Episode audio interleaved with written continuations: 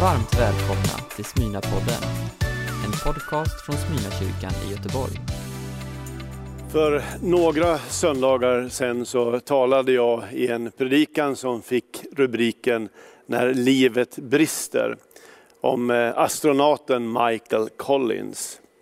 Det var han som aldrig lämnade moderfarkosten i Apollo 11 när de andra Neil Armstrong och Buzz Aldrin fick ta de första stegen på månen. Utan han kretsade ensam i mer än ett dygn runt månen. Och jag försökte sätta mig in i de där mörka, tysta perioderna.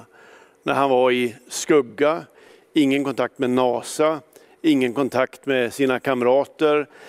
Och att han efter det ju blev kallad för universums ensammaste man. Jag nämnde också då att ett sätt att hantera de mörka sträckorna i våra liv kan vara att använda de ljusa dagarna till att öva oss i Guds närvaro. Och att det kanske är då, under de ljusa dagarna, som vi mest riskerar att glömma att Gud finns där. Jag ska försöka säga någonting om det idag. Om vanligheten och härligheten. Jag läser ur Johannes evangelium, det första kapitlet, den fjortonde versen. Och ordet blev människa och bodde bland oss. Och vi såg hans härlighet. En härlighet som den enda sonen får av sin fader. Och han var fylld av nåd och sanning. Om man tittar på de där två uttrycken i mitten av den här texten, alltså att han bodde ibland oss och att vi såg hans härlighet, så finner man ju där en alldeles underbar spänning. Den mellan vanlighet och härlighet. Ett sätt att skriva och läsa de där raderna hittade jag i en brittisk bibelkommentar. Eh, där man försöker översätta från grekiskan ord för ord. Och landar där i uttrycken He pitched his tent och He revealed his glory. Alltså, han, han slog upp sitt tält och han uppenbarade sin härlighet. Här finns såklart syftningar tillbaka till tabernaklet. Hur Guds egendomsfolk vandrar genom öknen. Men här finns också ett språk som ju beskriver det som hände när sonen, alltså ordet, logos, det ord som skapade himmel och jord, tog mänsklig gestalt för att rädda människosläktet och för att Gud aldrig mer skulle vara långt borta.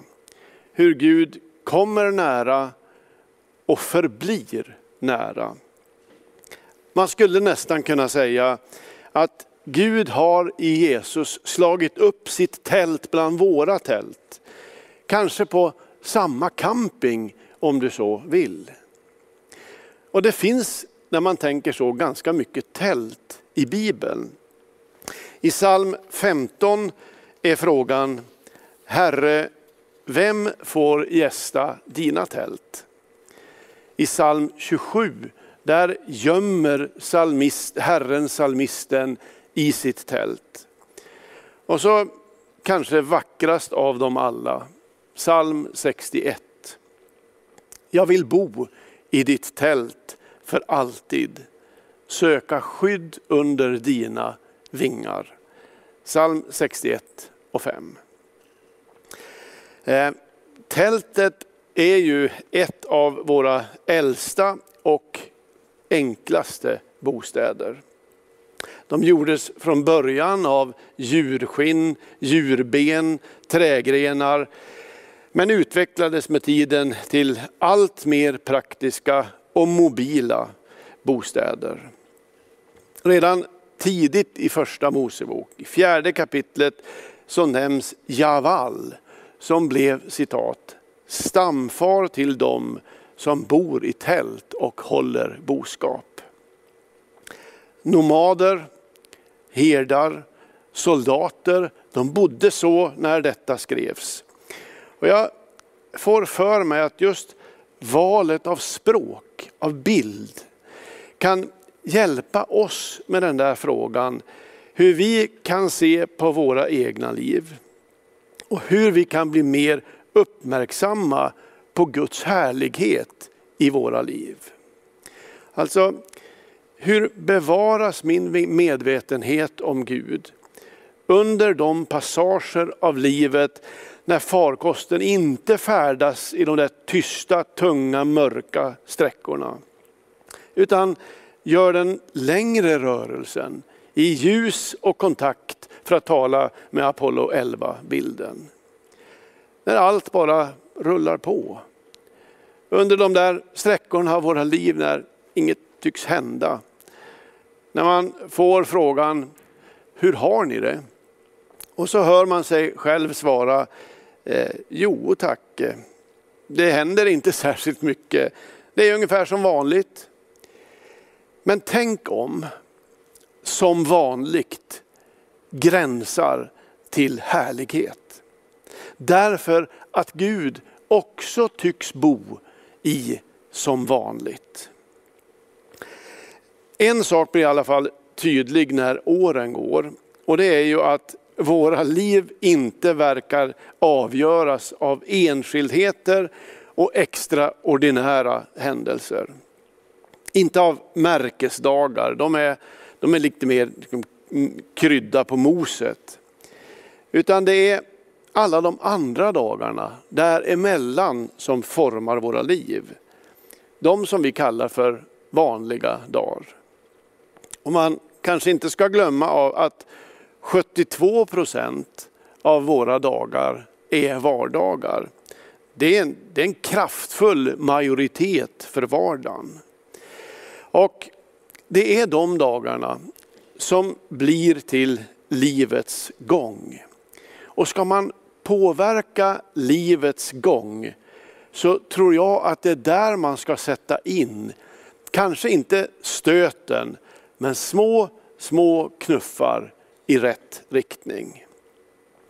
Träna sitt öga på att lägga märke till Guds härlighet där. Ge sig själv gåvan att inte börja se vardagen som någonting man måste ta sig igenom tills något roligare händer.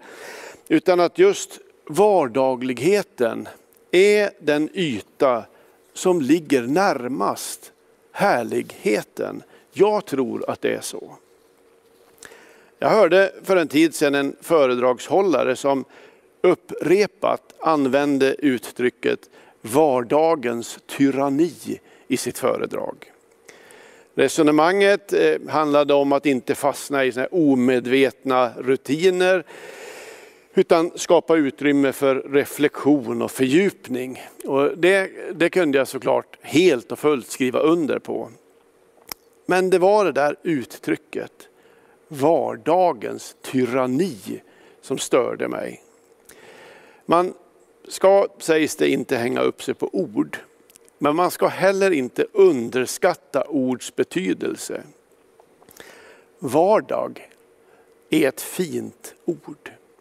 Det vill säga alla dessa långa dygn av morgonrutiner, arbete, arbetssökande, eh, planering, transporter, matlagning, tv-tittande, kärlek, sömn, drömmar och allt däremellan. Allt det här kan av och till bli ganska trist och energilöst. Men någon tyranni är det verkligen inte. Det här är ju lejonparten av våra liv och därmed någonting att gå in i med nyfikenhet och kärlek. Röra vi vardagstingen med ömhet. möta de människor som omger oss och göra det i insikten om att Gud möter oss genom dem.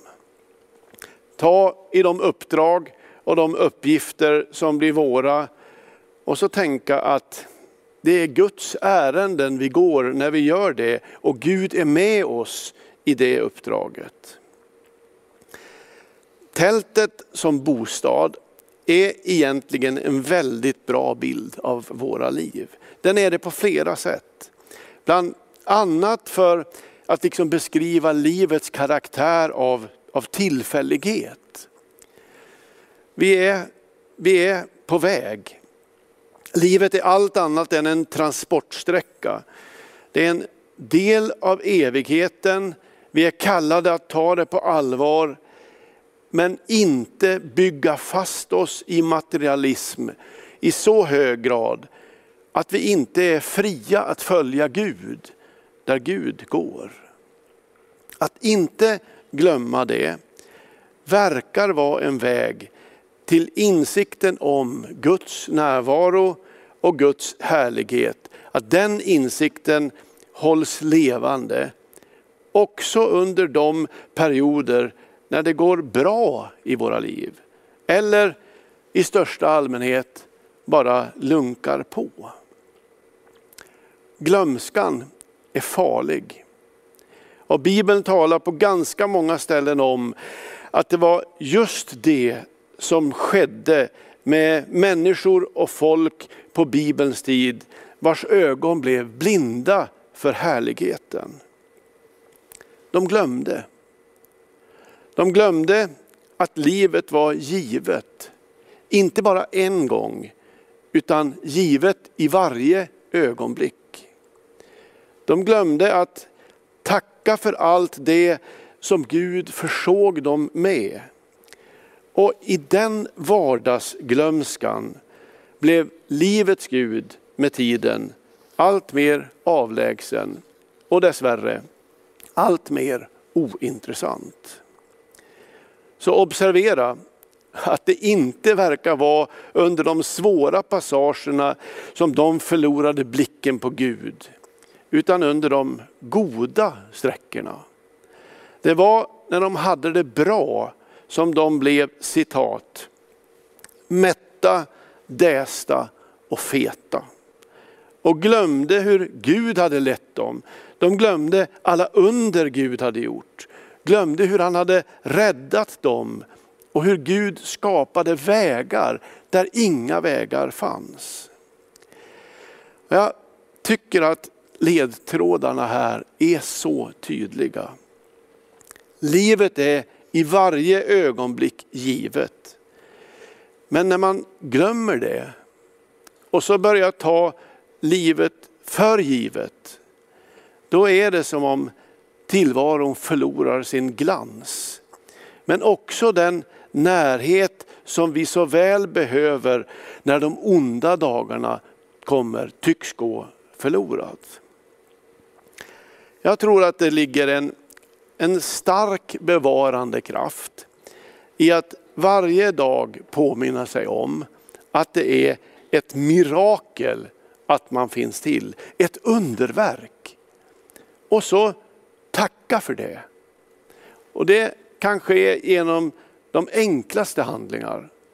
Som att det första man gör på morgonen, när man bildligt talat liksom drar ner dragkedjan och tittar ut ur sitt tält, är att tacka Gud för att man har fått en dag till. Att man tackar för maten innan man glupst slänger i sig den. Att man tackar för dagen som har gått innan man släcker sin lampa och somnar. Tacksägelse, det är den kristna människans dialekt. Och så till sist, härligheten. Vi såg hans härlighet. En av betydelserna av det där stora ordet härlighet, det är glans. Och jag vill sluta med att bara smaka på det ordet. För där vaknar i alla fall min längtan. Att bilden av Gud av Guds skönhet, av Guds kärlek och härlighet inte skulle solkas för mina ögon. Att Gud, som ju är det vackraste av allt, skulle få glänsa, skimra och lysa under återstoden av mitt liv. Tills jag, citat, får bo i hans tält för evigt. Vi ber.